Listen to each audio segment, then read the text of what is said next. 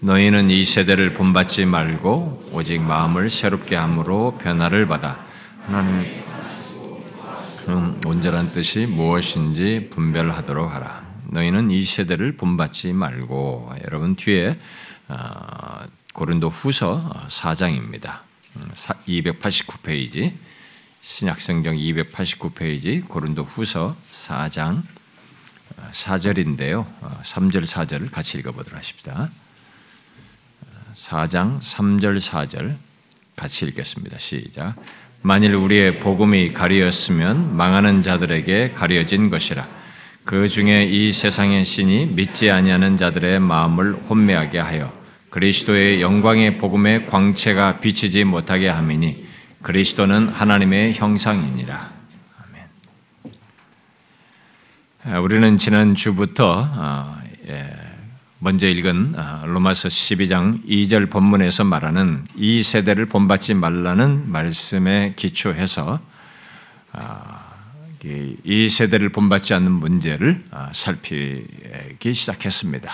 그래서 왜 예수 믿는 우리들에게 이 세대를 본받지 말라고 하는지, 과연 이 세대를 이 세대 본받지 말할 이 세대라고 했을 때 이 세대를 구성하고 있는 것들이 무엇인지, 또 이 세대를 본받을 때는 어떤 일이 있게 되는지, 그리고 이 세대를 본받지 않으려면 어떻게 하는지 등을 연결해서 계속 살피려고 합니다.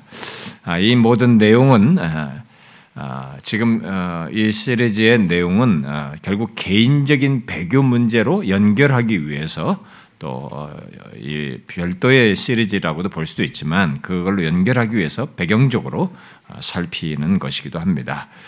그런데 이 시리즈, 어, 이 세대를 본받지 않는 이 문제를 살피기 위해서 계속되는 내용을 우리가 이해하기 위해서는 먼저 우리가 지난주에 전했던 아, 말씀, 아, 이 성경을 어, 로마서 12장 2절에서 말하는 그 이세대를 본받지 말라는 이 말씀이 무슨 뜻인지 그 기저에 담겨진 문맥에 연결해서 기저에 담긴 내용까지 결국 성경적인 그 기초와 근거로서 말하는 그 내용을 먼저 충분히 아, 이해를 해야 됩니다. 그것에 대한 이해를 갖는 가운데서 뒤에 있는 내용을 아, 살펴 여러분들이 아, 이해해야 됩니다.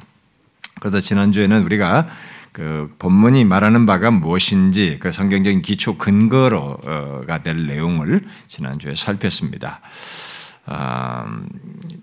그 만약에 이 그 지난주에 살폈던 그 내용의 그 기초, 그 뒤에 모든 내용의 말씀의 기초가 되고 근거가 될 그 내용의 이해에 뒤따르지 않고 어, 뒤에 내용들을 여러분들이 듣게 되면 이제 오해할 수 있습니다. 마치 근거도 없이 이 세대를 구성하고 있는 것들을 우리에게 부정적으로 말하라는 것으로 이제 들리게 되고 또 근거도 없이 이 세대를 본받지 말라고 이렇게 어떤 행위적으로 명령하는 것처럼 들릴 수 있기 때문에 먼저 그 성경이 말한 근거를 명확히 아, 기억을 하셔야 됩니다.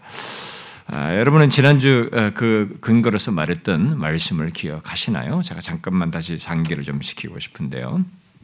너희는 이 세대를 본받지 말라라는 이 명령어는 이제 12절 12장 말씀 이전의 배경 속에서 연결되어서 나온 명령어이다라고 했습니다. 아, 이게 앞서서 12장 2절까지 말한 하나님께서 우리를 위해서 행하신 직설법으로 말한 그 내용, 바로 그리스도인들의 조건, 그리스도인들을 위해서 하신 그리스도인들에 대한 그런 내용의 조건을 전제하고 그것에 연결해서 말하는 명령형이라고 말했습니다. 아, 근데 그 앞에서 말한 그 그리스도인이 어떤 조건의 그리스도인으로 말했다고 했습니까?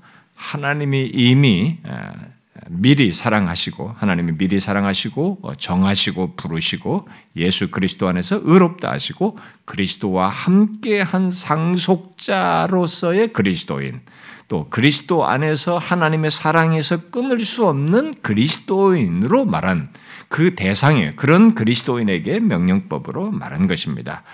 아, 특히 여기서 말하는 이 세대는 아, 신약 성경에서 항상 유대인들의 역사를 이 세대와 오는 세대고로 이렇게 나누어서 말한 것을 활용해서 말한 것이기 때문에 오는 세대, 이 세대를 말할 때는 항상 오는 세대와 연결해서 말을 해야 한다라고 했습니다.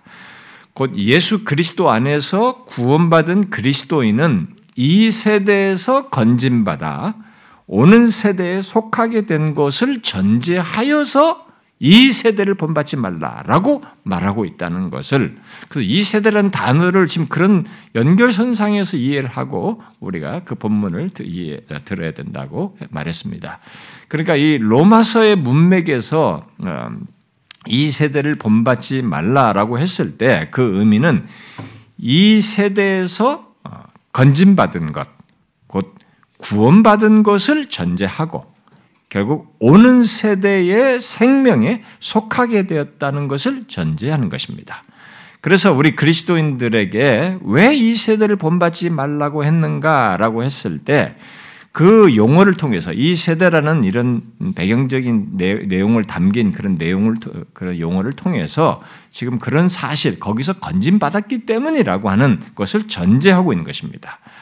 아, 그래서 앞에 로마서 5장에서부터 8장에서 말하는 의와 생명, 곧 오는 세대의 생명에 속하게 되었기 때문에 이 세대에 본받지 말라라고 말을 하는 것이죠.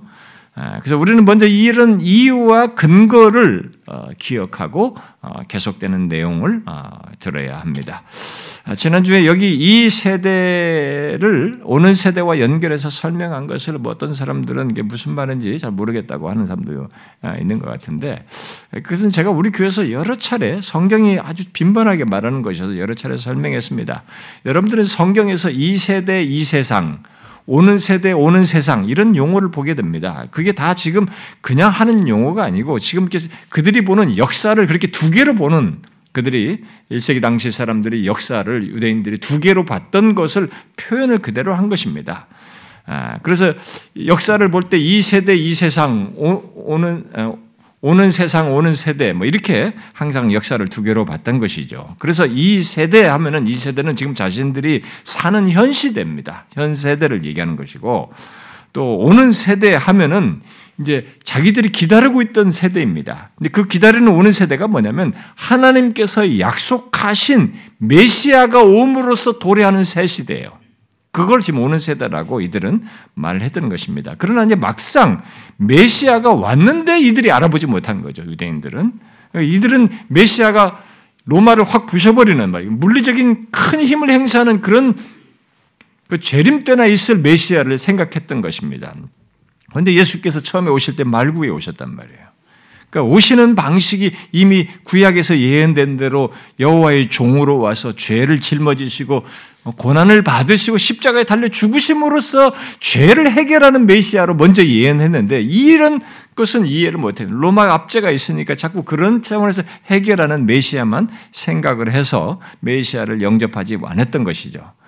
아, 그러나 이제 예수님께서 성경이 말한 대로 이미 그들은 그 메시아가 옴으로써 도래하는 오는 세대는 임하게 된 것이죠. 시작하게 된 것입니다. 아, 그것은 아, 이제 예수 그리스도께서 오심으로써 하나님 나라가 임하였다라고 할 때 하나님 나라가 임하는 것, 영생을 얻었느니라고 할 때 이 영생을 얻었다는 것들이 다 그런 것을 설명하는 거죠. 그래서 하나님 나라가 임했는데 그러나 하나님 나라의 완전한 상태는 아직 아닙니다. 그것은 예수님께서 재림하시고 나서 완전한 하나님 나라의 상태가 있는 거죠. 그때까지는 하나님 나라가 임하여서 진행 중이에요, 지금 임하여서. 완성된 하나님 나라를 바라보고 있는 것이죠.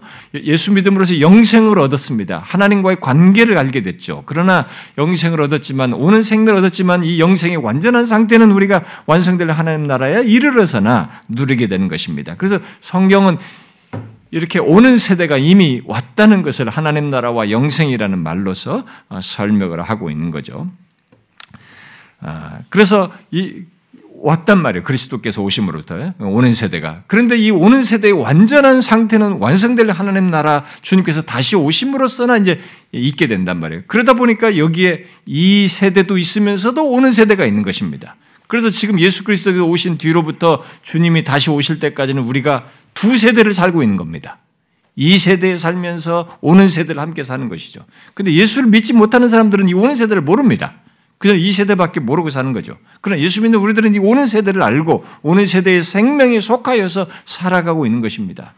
그이 세대에 살고 있지만 오는 세대에 속하여서 사는 일을 그리스도인들이 한다는 거죠. 그래서 성경에 이미와 아직 아니라는 말을 하는 겁니다. 이미 있게 됐지만 아직 아닌 이런 성경의 표현들이 가득한 것입니다.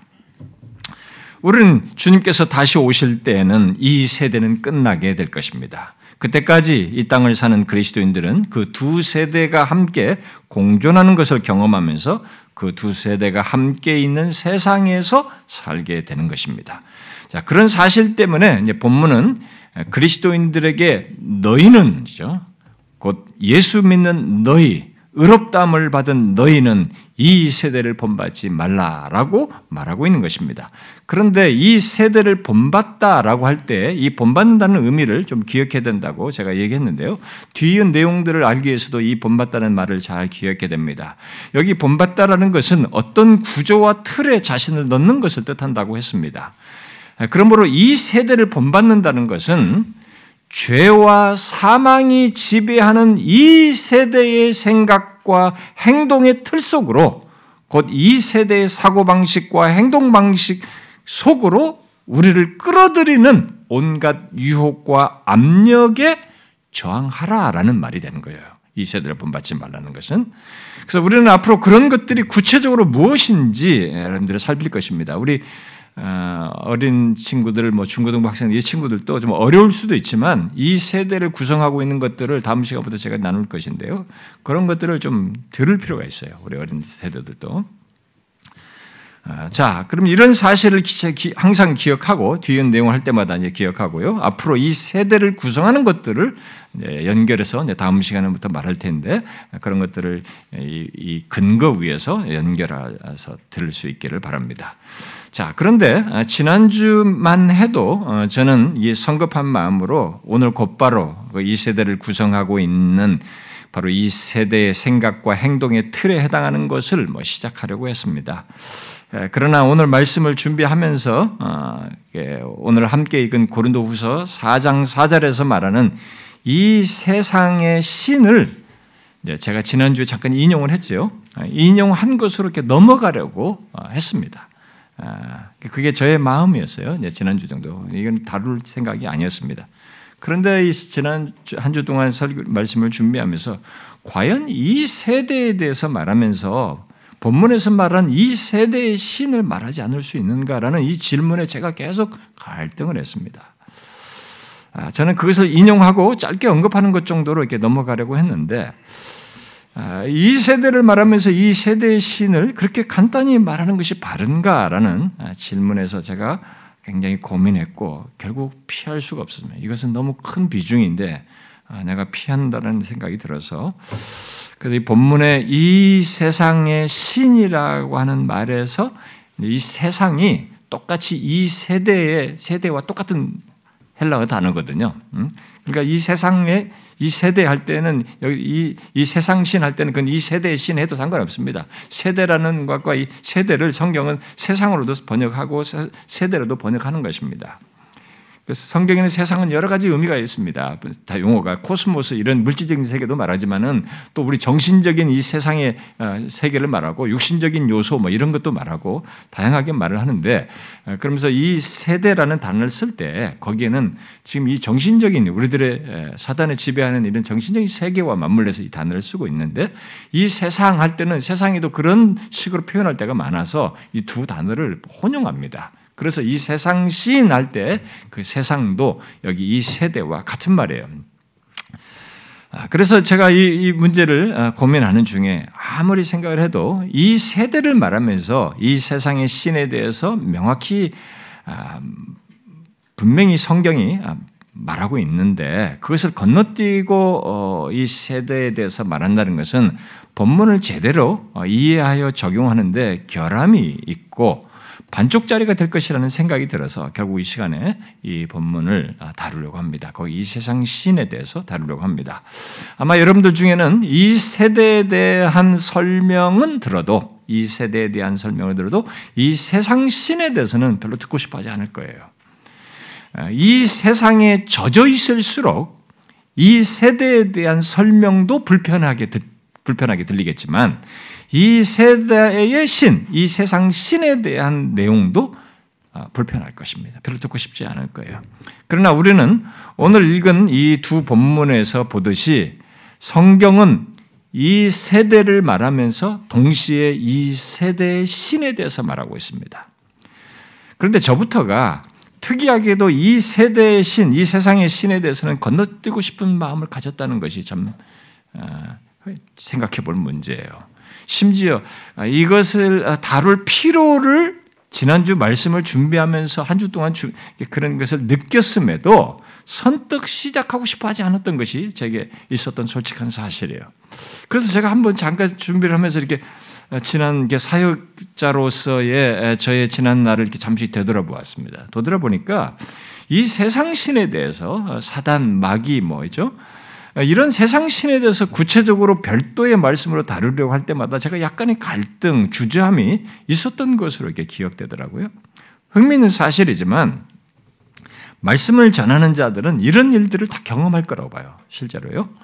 어, 저는 많은 목사들이 설교 준비하면서 이런 걸 이렇게 구체적으로 다루는 것은 별로 잘 안 하고 싶어 할 거라고 봅니다. 물론 요즘 무슨 귀신 운동, 귀신파, 뭐 귀신 쫓아는 이런 사람들은 이런 얘기 참 많이 하지만 정상적으로 어, 일반적으로는 이것을 상세히 제대로 성경에서 말하는 걸 다루는데 어, 주저한 거라고 봐요. 왜냐하면 사람들이 어느 정도 이렇게 과학적이라고 하는 지식, 과학이라는 걸 신봉하는 시대에 살고 있고 또 지성적인 성도들이 또 많은 그런 교회들에서는 더욱 그리고 또 지적인 탐구를 하는 그런 사람들의 입장에서는 이런 것들을 이렇게 좀 주저하고 싶은 유혹을 받습니다. 더욱이 오늘날 많은 사람들이 이 세상 신에 대해서 그 사탄, 마귀, 뭐 악한 영들의 등에 대해서 현실적으로 안 받아들이거든요. 이런 얘기를 해도 사람들이 현실적으로 이렇게 이해를 안 합니다. 그게 뭐 와닿지를 않으니까요. 아, 여러분 우리 교회에서 영적인 싸움 예배서 6장 그 공부를 하는 사람들은 이제 조금 깨달게 될 겁니다. 이런 걸 현실적으로 잘 받아들이지 않, 않고 뭐 귀신을 쫓아내는 수준에서나 이런 거 이런 말을 주로 생각을 하기 때문에 자신과 연관지어서 수용하는데 거부감을 사람들이 갖는다는 사실 때문에도 이 사람들은 이런 내용을 다루는데 주저합니다. 그러나 이 로존스 목사가 한 얘기가 있어요. 로존스 목사가 에베소 6장에서 이 영적인 싸움에 대해서 상당히 오랫동안 강의를 하는데 그 청교도들이 옛날에 그렇게 강의를 했습니다. 책을 광대한 책을 쓸 정도로 그런 강의를 했었는데 그 사람도 그걸 강의하면서 이런 얘기를 했죠. 어, 사단의 강력한 역사 중에 하나가 사람들로 하여금 특히 그리스도인들로 하여금 자신의 존재를 인식치 못하도록 하는 인식치 못하도록 이렇게 역사하고 그리고 자신이 하는 이런 역사를 의식치 못하도록 한다는 것입니다. 그런 데서 자신의 관계를 발휘한다는 것이죠. 그것만 성공하면 자신의 관계를 거침없이 발휘해서 역사할 수 있고 그 사실에서부터 관계를 발휘해서 이게 발휘 그게 사람들에게 먹히기 때문에 그런 일을 한다는 것입니다. 그리고 실제로 그 관계는 많은 사람들에게 먹히거든요. 교회 다니는 사람들 중에 이 사단의 성경에서 말하는 대로의 그 사단의 존재에 대한 이해와 그 삶에서의 인식은 드뭅니다. 아, 제대로 그냥 귀신 쫓아내는 뭐 이런 걸 생각합니다. 아주 병적인 사람들이나 귀신 이렇게 사단 생각하지 이게 우리 똑같은 인격의 채널을 사용한다는 것을 알지 못합니다. 하나님께서도 우리와 교통할 때는 이지와 감정과 의지라는 인격의 채널을 사용하듯이 사단도 이 채널을 뒤범벅해가지고 똑같이 사용하거든요. 악한 생각을 집어넣고 감정의 혼동, 감정주의로 빠지고 행동주의로 빠지게 되는 이런 식으로 우리를 혼돈을 줘서 하거든요. 근데 이런 인격인 채널을 똑같이 그도 사용한다는 것에 대해서 우리 사람들이 생각지를 않습니다. 그러나 우리가 생각을 해야 됩니다. 이 세상 신에 대해서 성경이 그 누구보다도 아, 예수님이 그렇죠. 예수님이 분명히 이 세상 신에 대해서 많이 말씀하셨어요. 아, 이 세상 신에 대해서 말씀하시면서 아, 강조를 했어요. 그럼에도 불구하고 흔히 예수 믿는 사람들이 그에 대해서 어떻게 반응합니까? 정말 많은 사람들이 사단의 관계를 간파하지 못하고 분별하지 못합니다. 아, 심지어 그 사단의 존재조차도 인식치 않는 그런 모습을 많이 보여요. 저는 여러분들 중에도 그런 사람들이 있을 거라고 봐요. 예, 그러나 이 세대를 사는 그리스도인들은 지금 우리가 사는 이 세대, 이 세대를 사는 그리스도인들은 모두 이 세상신의 간계한 역사의 타깃이 되어서 살아갑니다. 그가 역사하는 세상 속에 살아가고 있는 것입니다. 그러므로 이 세대가 어떠한지를 알고 이 세대를 본받지 않으려면 그 배후에 있는 이 세대의 신을 함께 꼭 알아야 하는 것입니다. 적당히 하는 것이 아니라 이 세대와 이 세대를 사는 우리의 삶과 연관지어서 정확히 알고 적용적으로 볼 수 있어야 되는 것입니다. 오늘 함께 읽은 두 본문은 예수님께서 다시 오시기 전까지 존속하는 이 세대, 이 세상에 대해서 말함과 동시에 이 세대의 신에 대해서 분명히 우리에게 아, 주지시키고 있습니다. 아, 여러분 그 어, 읽었던 그 어, 어, 후서 4장 3절과 4절에서 그가 하는 일에 대한 그, 그 사단의 역사가 어, 사단이 하는 역사가 그 어, 잠깐 일부분입니다만 언급되어 있지 않습니까? 4장 어, 3절에서 바울이 뭐라고 그래요? 복음이 누군가에게 가려진다라고 말을 하고 있습니다. 아, 이게 우연한 일이 아니라는 어떤 사람에게 복음이 가려지는 게 우연한 것이 아니라는 것을 말해주고 있는 것입니다. 근데 복음이 가려짐으로써 결국 그 사람이 망하게 된다, 망하는 자가 된다는 것을 말하고 있습니다. 아, 그 3절이 그렇죠? 아, 우리의 복음이 가리었으면 망하는 자들에게 가려진 것이다. 이렇게 말하고 있어요. 그런데 이 4절을 보면 그 배후가 소개되고 있습니다. 그 배후가 누구라고 말하고 있습니까?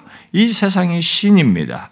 그가 이 망하는 자들, 곧 믿지 않는 자들의 마음을 혼미하게 하여 복음의 광채가 비치지 못하게 한다라고 말하고 있습니다. 이것은 완전히 복음을 듣지 못하는 자들, 복음이 전혀 들려지지 않는 대상이 아니라 복음이 지금 누군가에게 전해지는데 들려지는 전해지는 대상 듣는 대상들에게 이런 일이 일어난다는 것을 말하고 있는 것입니다. 그래서 이 세대에는 이런 세상 신의 활동과 역사, 관계가 관계한 역사가 있는 것이죠.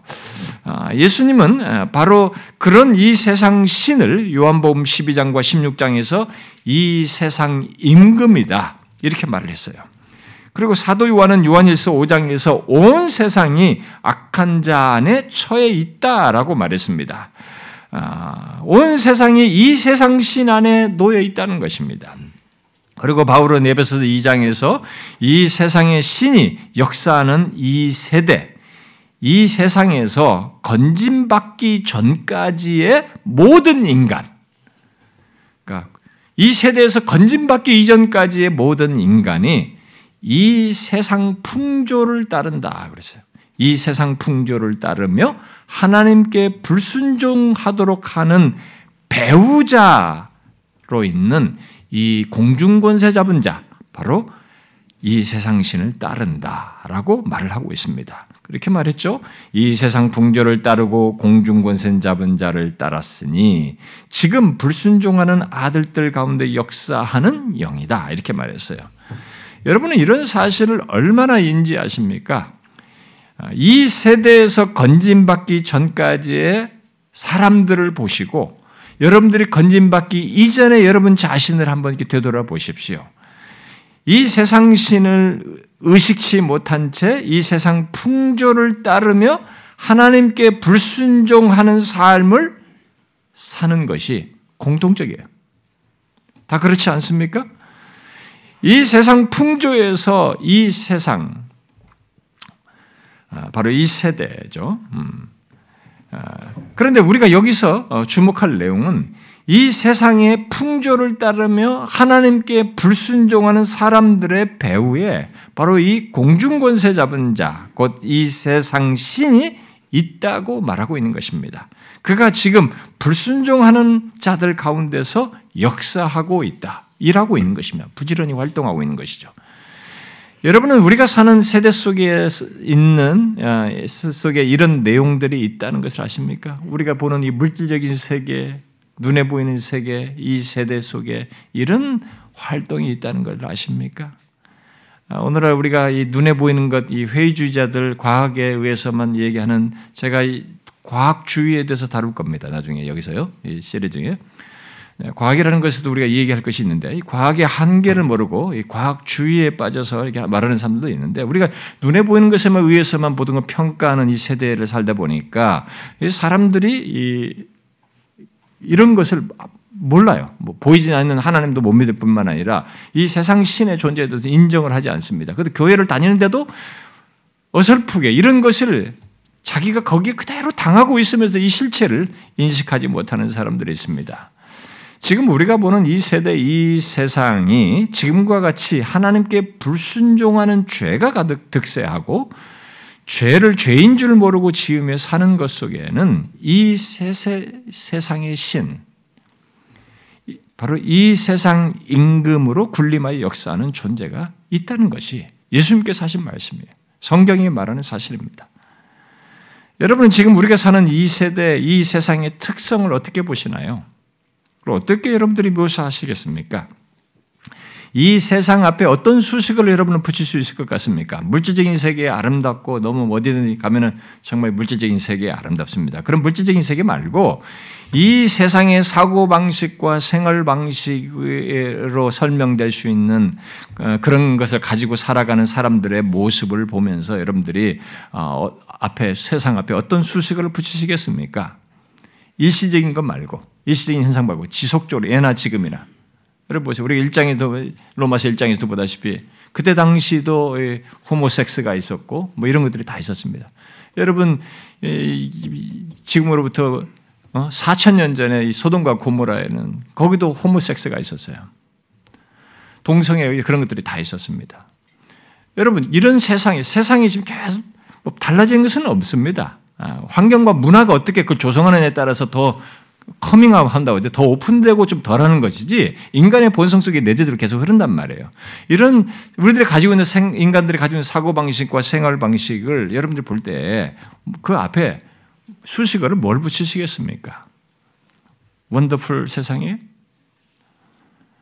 아, 아마 영적인 기준을 갖지 못하는 사람들에게는 그저 문화적인 문화적이고 사회적인 수준에서밖에 말하지 못할 겁니다. 그러나 성경은 갈라디아서 1장에서 분명히 말하다시피 이 악한 세상, 이 악한 세대 이렇게 말합니다. 이 세대 앞에 악이 악한이라고 붙였어요. 그리고 예수님은 당시 유대인들을 두고 말할 때 단어가 다른 단어입니다만 대를 이어서 당시의 이 유대인들의 세대를 말하면서 악하고 음란한 세대, 그래서 또 폐역한 세대라고 말했습니다. 그런 맥락에서 바울은 빌립보서 1장에서 어그러지고 거스르는 세대라고 말을 했습니다. 그런 수식어들은 이 세상이 타락한 세상인 것을 말하는 것이기도 합니다만은 동시에 그 배후에 이 세상 신의 그런 역사가 있다는 것을 말해주고 있는 것이다. 그러므로 우리는 이 세대를 생각하고 또 알려면 이 세대의 신을 함께 보아야 하는 것입니다. 반드시, 반드시 보아야 돼요. 바로 이 세상 신으로 있는 사탄이라는 존재와 그의 역사를 보아야 하는 것입니다. 자, 그러면 하나씩 한번 생각해 보십시다. 왜 우리 주님께서 이 세상 신을, 이 세상 임금이라고 말했을까요?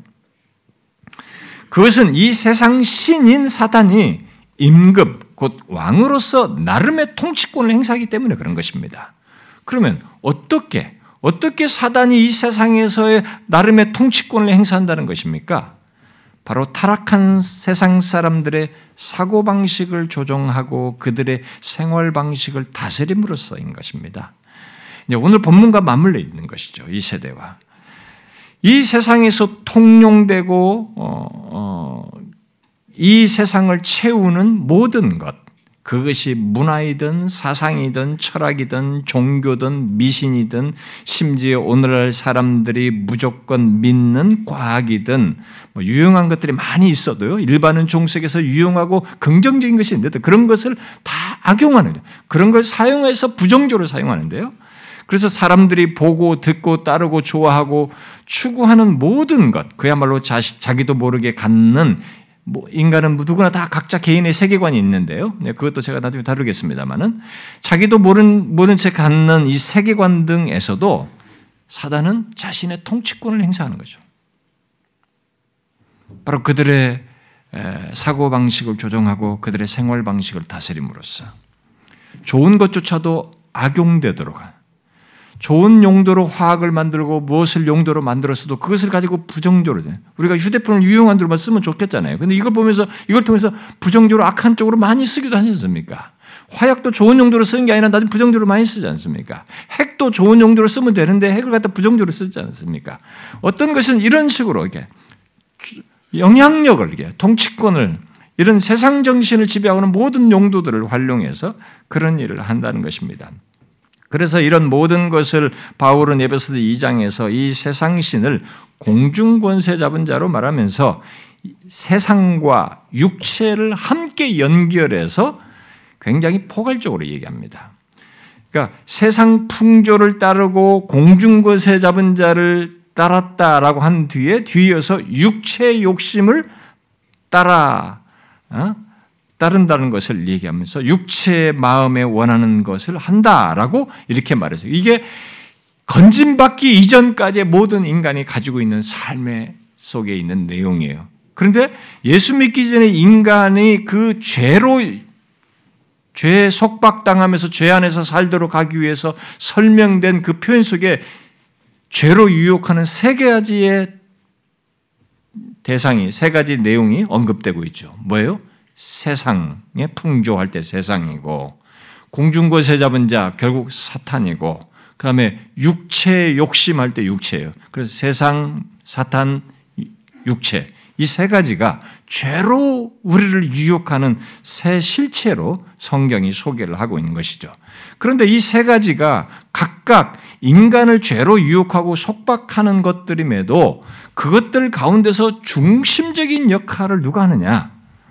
그 모든 것을 활용해서 더욱 적극적으로 죄로 유혹하고 하나님께 불순종하도록 주도하며 부추기는 중심적인 존재가 누구냐? 그 바로 공중것에 잡은 자예요. 사단인 것입니다. 이 세상 신이에요. 이 세상 신은 이 세상 임금인 바로 그 사단은 이 세상의 풍조와 육체의 소욕을 도구 삼아서 죄로 유혹을 하는 것입니다. 그런 가운데 그는 세상의 사고방식을 조정하고 그들의 생활방식을 다스려서 죄로 이끄는 거죠. 흥미로운 사실은 사람들이 그 세상 신으로부터 곧 이 세대에서 건진받기 전까지는 아, 그런 것들을 모르고 모두 예외 없이 그런 세상 신의 통치를 받으며 산다는 것입니다. 당연히 그런 배우의 존재도 인식하지 못한 채 말이죠. 그저 아, 인간 현상이고 사회 현상이고 원래 세상의 모습이라고 생각하는 거죠. 자신들이 그 육체의 소욕을 따라서 행하고 이런 것 속에서 부추김 받고 죄 안에서 살아가는 것, 세상 풍속을 따라가면서 죄를 짓는 것을 그건 당연한 것이에요. 그건 인간 현상이에요. 사회 현상. 너도 그렇고 나도 그렇고 원래 세상이 그런 것으로만 이해를 하고 있다는 거죠. 그건 건진받기 이전까지의 모습이다. 이렇게 하는 거죠. 그래서 바울은 에베소서 2장에서 너희가 전에는 그랬어요. 그러니까 예수 믿기 전에, 예수 믿어 구원받기 전에는 이 세 가지를 따랐다라고. 그것도 인식하지 못하고. 아무도 모르는 것입니다. 지금도 사람들은 그저 이 세상 풍조를 따르고 자기 자신의 육체의 욕심을 따라서 살지만 이것을 객관적으로 보지 못합니다.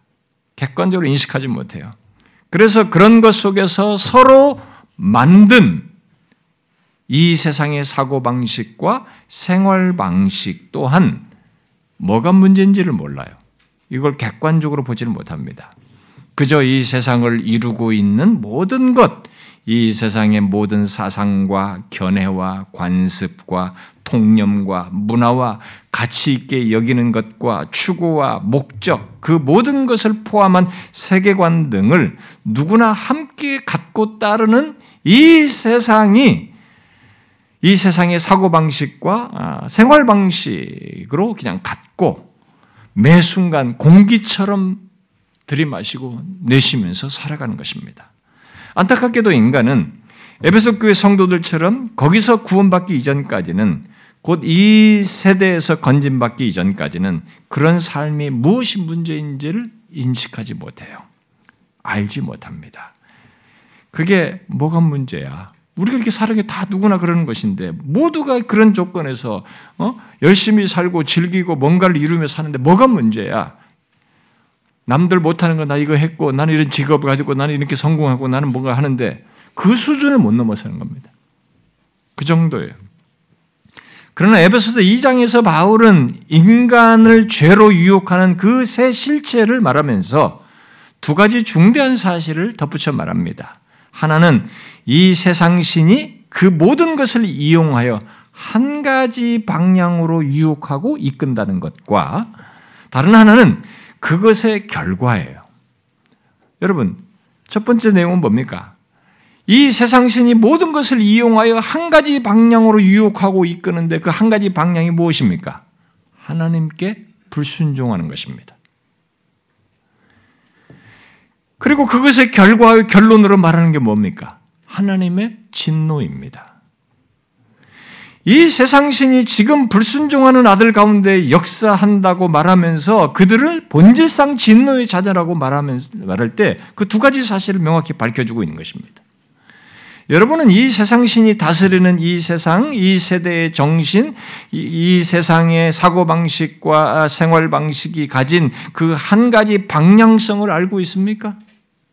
여러분은 이 세상 정신이 가지고 있는 한 가지 방향성을 알고 있습니까? 바로 하나님께 불순종하는 방향성 말입니다. 이 세상 신의 통치력은 바로 이 세대에 속한 자들로 하여금 그 한 가지 방향으로 나아가도록 하는데 발휘되고 있는 것입니다.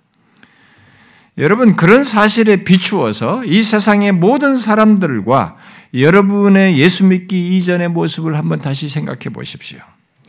좀 극단적인 케이스이긴 합니다만은 뭐 왜 극단적인 케이스냐면 너무 열렬해서 말이죠. 분자 생물학을 하고 어, 소위 과학을 공부한 도킨스 같은 사람을 보십시오, 여러분. 그가 가진 지식과 이 세계관의 방향이 어디로 튀고 있습니까? 하나님께 불순종하는 대로 튀고 있습니다. 아니 무엇인가 자기가 그렇게 남들 못하는 그 학력을 가지고 지식을 가져서 무엇인가를 이루고 성취하고 성공하고 무엇을 했다 그러면 그것을 가지고 나름 그것 안에서 살면 좋겠는데 이것을 방향이 하나님을 불순종하는 방향으로 튀는 겁니다. 그래서 사람들이 그렇습니다. 무엇인가를 이루고 성취하고 성공하고 무엇을 하든 간에 심지어 어떤 종교적인 추구나 열심을 하든 간에 이 세대에 속하여 사는 사람들의 생각과 행동 방식의 방향성은 이 사람들과 이 사람 도키스 같은 사람과 별로 다를 바 없습니다. 한 가지 방향성을 드러내요. 예, 바로 그것을 이 세상 신, 이 세대의 신인 사단이 주장하는 것입니다. 통치력을 다스림 속에 나타난 거죠. 그야말로 이 세상 임금의 통치권을 이런 식, 그런 식으로 행사하는 거죠. 그래서 이 세상 신이 특별히 내놓, 뭐 우리가 볼 때, 아이고, 이, 악한 사람이야. 누구나 다 저, 저건 사형에 처리해야 돼. 저 사람은 어, 무기징역을 해야 돼. 이렇게 우리가 뭐 내놓은 악한 사람이나 파괴적인 사람이 아니어도 나름 사회에 기여도가 있고 똑똑하고 뭔가 이룬 것이 있는 사람들이라 해도 이 세대에 속한 사람들은 이 사단의 통치를 받아서 한 가지 방향성을 공통적으로 드러내요. 하나님께 불순종하는 것. 저는 이 스티븐 호킹이나 리차드 도킨스 같은 사람들이 굳이 하나님을 자신들의 연구 업적과 연관시키지 않고 주장할 수도 있을 텐데 하나님께 대한 거부감과 적대감을 드러낸 것을 보면서 이 세상 풍조와 공중 것을 잡은 자와 육체의 소욕 안에 있는 인간 존재의 실상을 다시 절감해요. 특이하지 않습니까? 자기가 연구 업적을 했는데 왜 그런 것을 하나님께 대한 거부감과 적대감으로 연결을 시키냐 말이죠. 여러분은 이 세대의 생각과 행동의 틀이 가진 이 한 가지 방향성을 인지하십니까? 이거 꼭 보셔야 합니다. 굉장히 중요한 사실입니다. 이 세상 신의 다스림 속에 있는 이 한 가지 방향성, 곧 하나님께 불순종하는 것, 바로 죄로 이끄는 것을 보아야 된다는 것입니다. 사람들이 이것을 알든 모르든 또 인정을 하든 안 하든 성경은 그것이 엄연한 사실이라고 분명히 밝히고 있습니다. 그리고 실제로 인간들의 모습이 그대로 노출하고 있어요. 그렇지 않은 인간이 없습니다. 여러분은 이런 사실을 알고 이 세대를 보십니까? 그리고 이 세대의 신 또한 여러분들이 간파하십니까? 오늘 함께 읽은 고린도후서 4장에서 말한 이 세상 신의 역사를 보십시오. 그가 하는 일을 보십시오. 어떻게 역사합니까? 어떤 사람에게 복음의 광채가 바로 우리들이 전하는 복음을 통해서 어떤 사람의 영혼의 복음의 빛이 비추는 것을 방해한다고 말하고 있습니다. 이 세상신은 1세기부터 복음이 전해지는 곳에서 곳마다 그대로 드러났습니다. 계속 그 일을 해왔고 지금도 하고 있습니다. 그런데 지금도 우리가 누구한테 복음을 전하려면 바로 이런 현상이 생깁니다. 복음에 대해서만큼은 예민하게 적대적입니다. 이 세대에 속한 자들에게 복음의 광채가 비치지 못하도록 이 세상 신은 그렇게 본문 말씀대로 역사하는 거죠. 왜 그런 역사를 합니까? 그것이 있기 전까지는 이 복음이 누군가에게 전해지기 전까지는 그 사람은 이 세대에 속한 자란 말이에요. 이 세대에 속한 자들은 한 가지 방향성을 가지고 살아가고 있는 것입니다. 그것이 자신의 통치권을 따라서 그렇게 하고 있는 것이죠. 그런데 그 사람이 만일 복음의 빛이 비추어서 그 통치에서 벗어나게 된다면 어떻게 됩니까? 이건 자기 통치권에서 누군가 벗어나는 겁니다. 그래서 그것을 반대하는 것이죠. 그래서 예수님께서 이런 사실과 관련해서 말씀을 하셨죠. 자신이 와서 귀신을 쫓아내니까 사람들이 이거 귀신의 왕을 빌어서 이 사람이 귀신을 쫓아낸다 이렇게 말했어요. 그랬을 때 예수님께서는 결국 자신이 귀신을 쫓아내서 이 사람들을 구하여서 하나님 나라로 들이게 된다는 이런 사실의 논지에서 이런 말씀을 했죠. 사람이 먼저 강한 자를 결박하지 않고서야 어떻게 그 강한 자의 집에 들어가서 그 세간을 강탈하겠느냐? 결박한 후에야 그 집을 강탈하리라. 이렇게 말했어요. 예수님께서 귀신을 쫓아내어서 어떤 사람을 구해내는 것은 사단보다 더 강한 주님께서 강한 자로 말하는 사단을 결박하고 우리 인간에게 있어서는 정말 강한 자란 말이에요. 그 강한 자를 결박하고 그 집에서 어떤 자들을 구해내시는 것으로 말씀을 하신 것이죠. 그래서 사단은 어떤 사람에게 복음을 비추임으로써 이렇게 자기 세간이잖아요. 어쩌면 자기 통치권에 있는 거잖아요. 자기 세간이 늑탈당하는 것이잖아요. 근데 그것을 방해하는 것입니다. 그래서 복음이 누구에게 비추는 것을 방해하는 역사를 혼미케 해서 방해하는 역사를 하는 것이죠. 우리는 그런 방해 역사를 사도행전에서 계속 봅니다. 여러분 사도행전 읽어보십시오. 가는 곳마다 그 방해를 다 경험합니다. 그리고 그 이후의 교회 역사를 보십시오. 지금까지 기후 역사가 어땠습니까? 우리는 복음을 전는 것마다 순교의 피가 흘렀습니다. 지금도 복음을 누구한테 전하면 이런 일은 똑같이 경험합니다.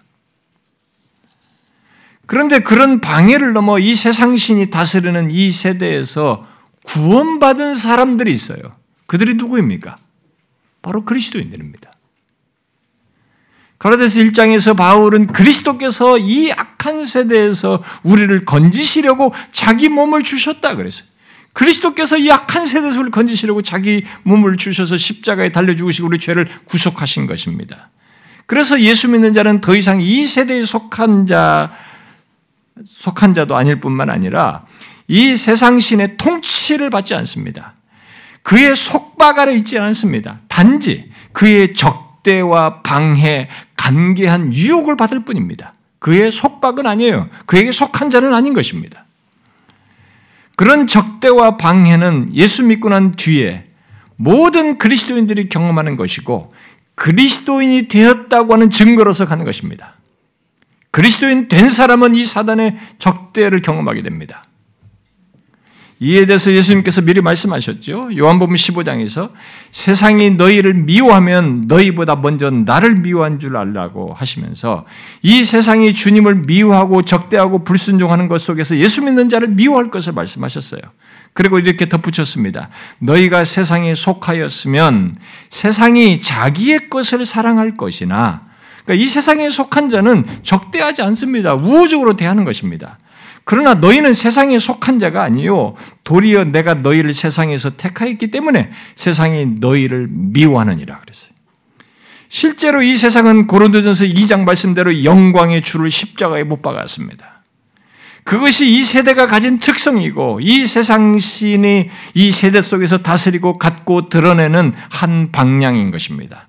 그리스도를 적대하고 미워하고 십자가에 못 박았듯이 이 세상은 그 같은 일을 그리스도께 속한 자들 바로 이 세대에서 건진받은 그리스도인들에게 똑같이 하는 것입니다. 여러분 이 세대 이 세상이 어느 세대 어느 민족 어떤 부류의 사람이든지 예수 믿는 자를 향해서 한 것이 무엇입니까? 일관되게 그 일을 해왔습니다. 어떻게 그렇게 일관되게 그런 일을 할 수 있을까? 참 기이합니다. 어떻게 모든 시대, 모든 민족에서, 모든 부류의 사람들이 그런 모습을 일관되게 드러낼까? 미국에서 예수 믿으면 그런 방해가 없습니까? 안 그렇습니까? 똑같습니다. 왜 이런 일관성이 시대와 나라를 넘어서 드러나고 있는 것입니까?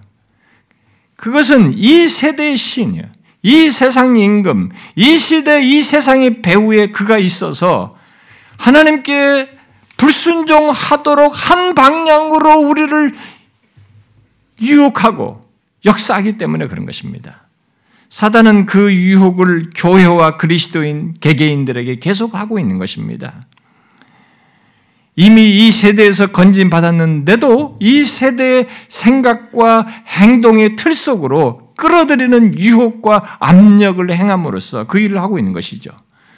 그러므로 이 본문의 이 세대는 이 세대를 본받지 말라고 한 것은 다른 말로 하면 이 세대의 생각과 행동의 틀 속으로 끌어들이는 이 세상신의 유혹과 압력에 저항하라 라는 얘기입니다.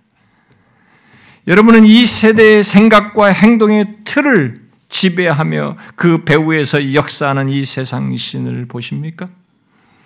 그래서 이 세대의 생각과 행동의 틀로 여러분을 유혹하고 압박하는 수많은 것들을 분별하여서 저항하십니까? 이 세대의 생각과 행동의 틀에 해당하는 것들을 그 내용들뿐만 아니라 그 배후에 있는 이 세상 신까지 분별하여서 저항하느냐는 거예요.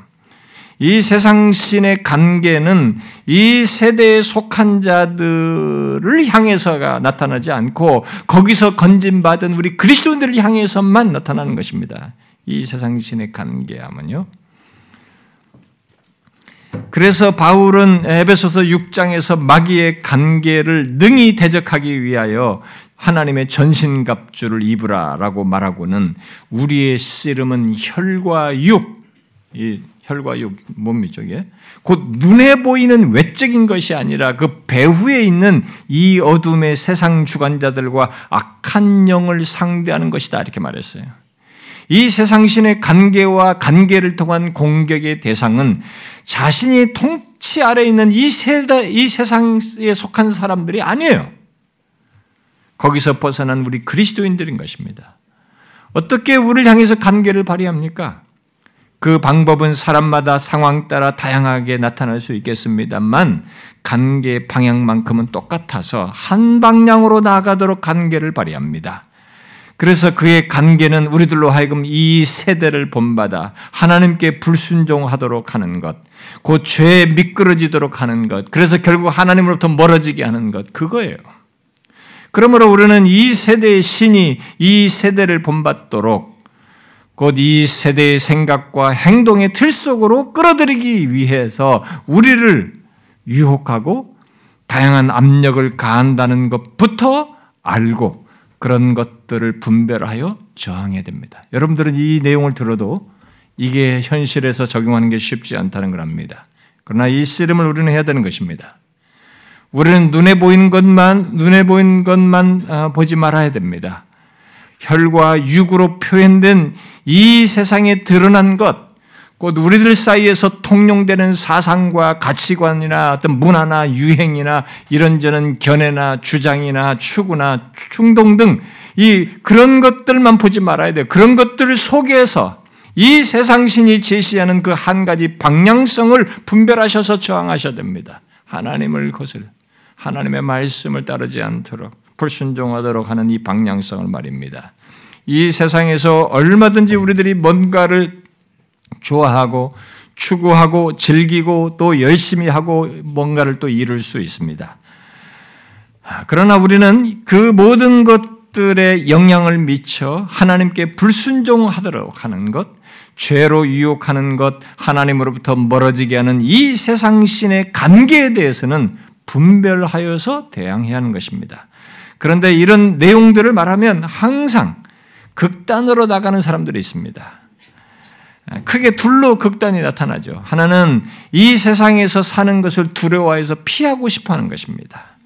옛날 수도원 어, 수도원이 생겨서 그 안에 들어가서 살려고 했던 것처럼 그런 식으로 반응하는 사람들이 있습니다. 그러나 바울은 이 고린도 교회 사람들이 부도덕한 사람들과 사귀지 말라고 한 것에 대해서 오해해 가지고 그런 사람들과 접촉도 하지려고 하지 않으려고 했을 때 그런 극단을 대해서 지적을 했죠. 뭐라고 그랬어요? 만일 그리하려면 너희가 세상 밖으로 나가야 할 것이니라. 우리가 세상 밖으로 나가야 되는 거죠. 그렇게 극단으로 생각하면 안 되는 거죠. 그런 극단이 있어요. 이런 얘기를 하면. 또 다른 극단은 뭐냐면 이 세대의 유혹과 압력을 저항하기 위해서 하지 말아야 할 것들만 생각하면서 그런 것들을 지키려고 하는 것입니다. 어, 무엇을 하지 않고 무엇을 하고 뭐, 뭐 이러는 거죠. 흔히 예, 율법주의적인 신앙 풍조 속에서 무엇 무엇을 하지 않고 어디에 안 가고 또 이런저런 규칙들을 지키는 것 등으로 이 세대를 본받지 않는 것으로 생각하는 것입니다. 이미 말한 대로 여기 이 세대를 본받는 것은 몇 가지 행동 정도로 가 아니라 이 세상의 사고 방식의 틀이에요. 사고 방식과 이 생활 방식 모두를 포함하는 것입니다. 그러므로 스스로를 고립시키거나 율법주의적인 모습으로는 이 세대를 본받지 말라는 말씀을 지킬 수가 없는 것입니다. 이미 내 생각에 이 세상의 사고방식이라는 것이 들어올 수 있기 때문에 말이죠. 그래서 이 세대를 본받지 않으려면 이 세상의 생각과 행동의 틀 속으로 끌어들이는 유혹과 압력 이면에 이 세상신의 관계, 곧 하나님께 불순종하도록 하는 관계를 보아야 합니다. 그것이 이 세대를 본받지 않기 위해서 반드시 전제되어야 할 내용입니다. 이 세대의 신의 존재와 역사, 그의 관계를 분별하지 못하면 결국 이 세대의 생각과의 행동의 틀 속에서 역사하는 이 세상 신을 보지 못하면 우리는 모두 이 모든 문제의 어떤 표면밖에 보지 못하게 되는 것입니다. 그리고 그저 이론적인 얘기만 하는 거죠. 이 세대에 어쩌고 하는데 이론적인 얘기만 늘어놓고 그 수준에서 논쟁하고 정리하고 피상적인 반응을 하는 것에서 멈추게 되는 것입니다. 아닙니다. 우리는 이 세대의 생각과 틀 속에서 관계를 발휘하여 우리를 한 방향으로 유혹하는 이 세상 신을 분별해야 돼요. 그의 간계한 역사가 이 세대의 생각과 틀 속에서 나타나고 있다는 것, 그것이 그리고 어떻게 나타나는지를 분별할 뿐만 아니라 결국은 그 관계에 대항을 해야 되는 것입니다. 그런데 예수 믿는 자에게는 이 일이 가능합니다. 그리고 실제로 이, 이런 일이 있게 됩니다. 바로 우리 안에 거하는 성령 하나님의 역사의 도우심으로 이전에 이 못 봤던 사실이죠. 바로 이 세상신의 역사와 그의 관계를 보게 되는 것이죠. 알게 되는 것입니다. 특히 그의 말씀을 통해서 또 그의 말씀을, 말씀을 기준으로 해서 보게 되는 것이죠. 물론 말씀으로부터 이렇게 멀어지는 사람들 있잖아요. 교회를 다니는데 예수 믿는다고 하는데 이게 말씀으로 일시적으로는 어쨌든 이게 말씀으로부터 멀어진 사람들, 말씀에 대한 이해가 깊지 않은 사람들, 피상적인 사람들, 아, 이런 사람들은 이런 은혜의 역사의 풍성함을 누리지 못합니다. 그래서 상대적으로 선명하게 이런 걸 분별하지 못하고 이런 것에 이 세대를 본받는 삶을 살아요. 그냥 본받습니다. 영향을 그대로 받아요. 넘어가는 거죠. 근데 그것은 자신이 그냥 살아가는 삶이라고 생각하지만 이 성경에 비춰보면 이 세상 신의 유혹에 넘어간 채 살아가는 것입니다. 근데 근데 분명한 것은 성령이 거하는 그리스도인은 이 세상 신의 존재와 그의 역사 곧 관계를 분별하게 된다는 것입니다. 그런 일이 가능하게 돼 있게 돼요. 그러므로 여러분 여러분이 정령 이 세대에서 건진받은 자 아, 건진받은 자이거든.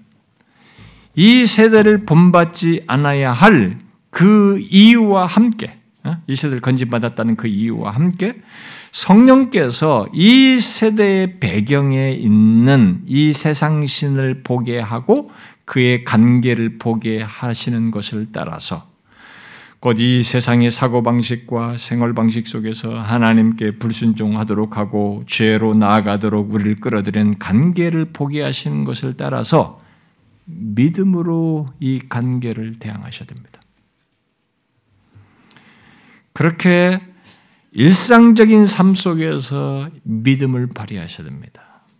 믿음은 예배당에 와서 찬송할 때만 가는 것이 아닙니다.